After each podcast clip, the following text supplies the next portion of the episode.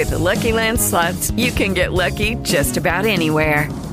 This is your captain speaking. We've got clear runway and the weather's fine, but we're just going to circle up here a while and get lucky. No, nothing like that. It's just these cash prizes add up quick. So I suggest you sit back, keep your tray table upright, and start getting lucky. Play for free at LuckyLandSlots.com. Are you feeling lucky? No purchase necessary. Void where prohibited by law. 18 plus terms and conditions apply. See website for details. Hello, it is Ryan, and we could all use an extra bright spot in our day, couldn't we? Just to make up for things like sitting in traffic, doing the dishes, counting your steps, you know, all the mundane stuff. That is why I'm such a big fan of Chumba Casino. Chumba Casino has all your favorite social casino-style games that you can play for free anytime, anywhere with daily bonuses. That should brighten your day a little.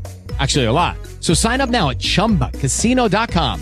That's ChumbaCasino.com. No purchase necessary. VGW. Void where prohibited by law. See terms and conditions. 18 plus.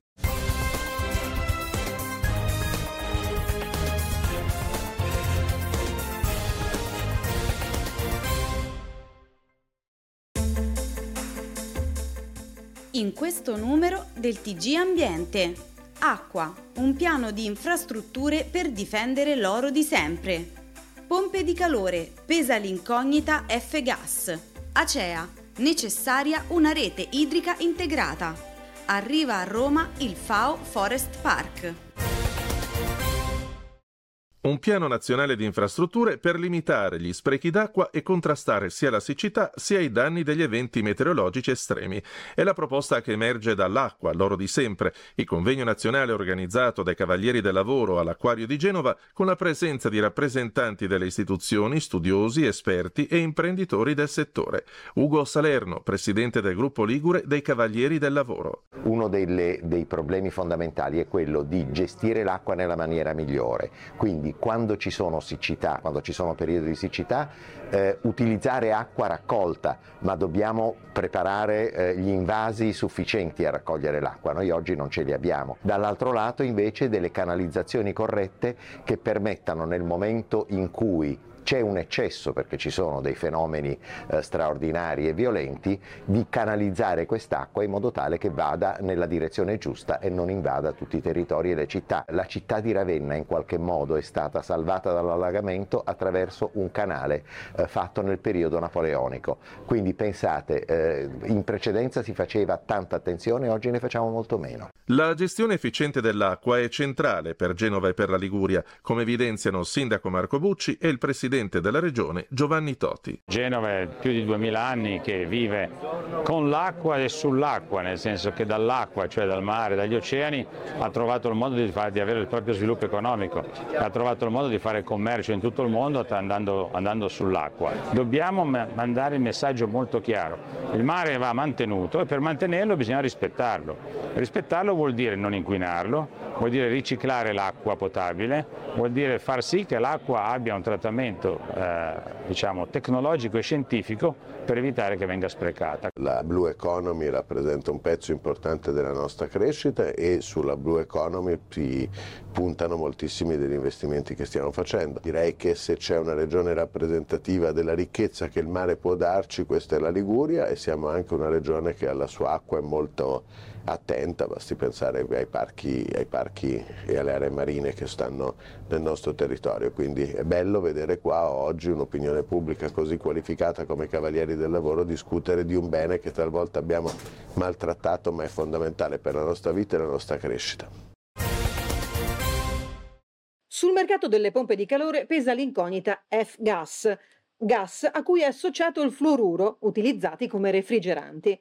L'UE li ha messi al bando perché ritenuti dannosi per l'ambiente. Andrea Grassi, marketing director di Daikin Italia, ne ha parlato in una intervista negli studi dell'Ital Press. La normativa, così come è stilata, così come è strutturata, porterebbe dei grossi rallentamenti proprio all'adozione delle pompe di calore, con un risultato di fatto controproducente rispetto a quelli che sono gli obiettivi iniziali della legge. È come se, passami il parallelismo, è come se dicessimo: dobbiamo migrare tutti quanti verso l'auto elettrica, perfetto, però il litio non possiamo più usarlo. Chiaro.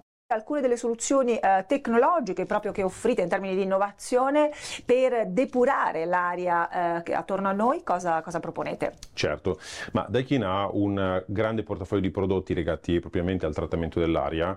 La tecnologia è molto evoluta sotto questo punto di vista perché ci sono dei meccanismi di filtraggio, ci sono dei meccanismi di trattamento dell'aria più evoluti che hanno fondamentalmente un obiettivo, quello di depurare profondamente l'aria che respiriamo. La gestione delle risorse idriche ha un impatto rilevante sull'economia del nostro Paese. È uno degli argomenti trattati durante l'Assemblea nazionale ANBI, Associazione Nazionale Consorzi di Gestione e Tutela del Territorio e Acque Irrigue. L'amministratore delegato di ACEA, Fabrizio Palermo. L'acqua condiziona una parte significativa del PIL, circa il 18%, e condiziona anche in una certa misura anche quella che è l'economia del mare, che pesa per un 20% sul PIL, per cui è chiaro che è determinante non solo per il settore agricolo ma anche per il settore industriale. Su questo il governo ha recentemente varato degli interventi importanti, l'obiettivo è definire anche degli investimenti a livello nazionale significativi. L'ACEA come azienda è impegnata nel più grosso investimento attualmente sull'idrico in Italia, che è il raddoppio del Peschiera. Crediamo che a fronte di questo ci sia necessario fare altri interventi, ovvero valorizzare tutto il tema degli invasi, che può essere sicuramente una maniera per attenuare il problema, ma poi fare anche investimenti sulle tecnologie.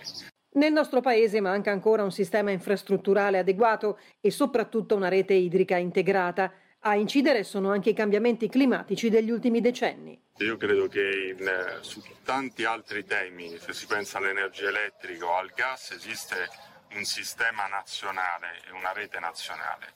L'acqua, pur essendo una risorsa storicamente molto importante per lo sviluppo, non ha mai avuto una visione così integrata. È il momento di attuarla, noi come primo operatore in Italia lo faremo e crediamo che un'integrazione forte tra un approccio industriale come il nostro e quello anche dei consorzi sia fondamentale, perché la risorsa deve essere gestita in modo integrato il più possibile e capendo anche quali soluzioni attuare al meglio ai fini del Paese.